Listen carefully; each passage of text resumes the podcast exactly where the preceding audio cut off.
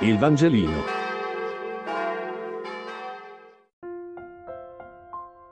Martedì 15 giugno.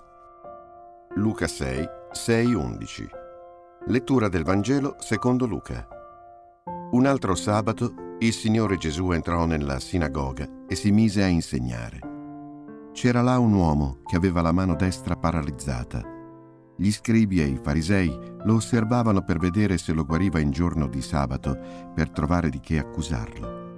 Ma Gesù conosceva i loro pensieri e disse all'uomo che aveva la mano paralizzata, Alzati e mettiti qui in mezzo.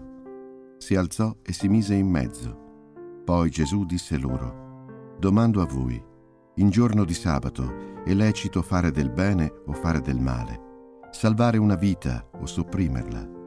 E guardandoli tutti intorno disse all'uomo, Tendi la tua mano. Egli lo fece e la sua mano fu guarita. Ma essi, fuori di sé dalla collera, si misero a discutere tra loro su quello che avrebbero potuto fare a Gesù.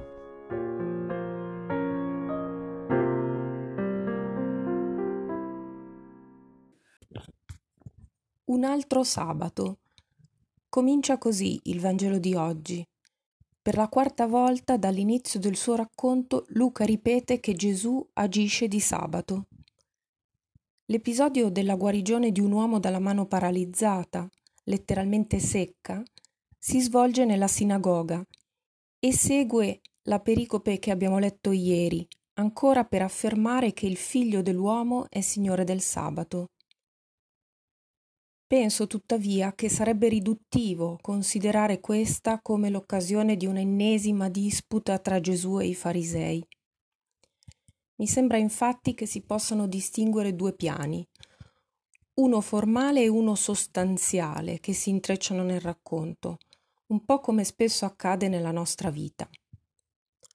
La questione formale si gioca su una serie di sottigliezze che l'Evangelista mette in rilievo lo sguardo giudicante dei farisei che attendono un passo falso di Gesù per poterlo accusare di operare una guarigione in giorno di sabato.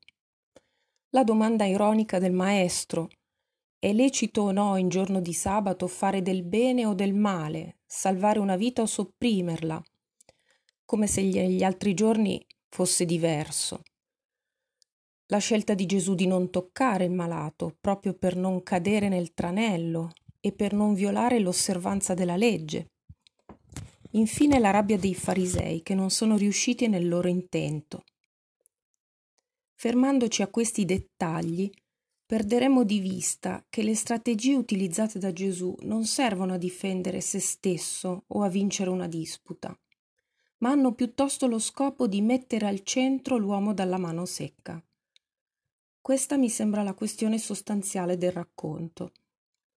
Mentre insegna, continua ad annunciare la sua venuta come Messia, mandato a liberare i prigionieri, a rimettere in libertà gli oppressi, dice Luca qualche pagina prima, il Signore vede quello che conta, vede il bisogno di quell'uomo di essere liberato da un difetto fisico che gli impedisce di svolgere qualsiasi lavoro. La mano simboleggia la possibilità di costruire, di collaborare alla creazione, di compiere il proprio destino.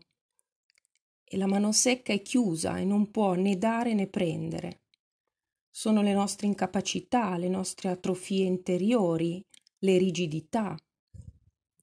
Gesù, che vede l'uomo e la sua mano, gli ordina di stare in piedi, perché occorre un'adesione della volontà, occorre lasciare che faccia lui in giorno di sabato ed è bello che nel guarire senza toccare ci sia l'ordine di tendere la mano.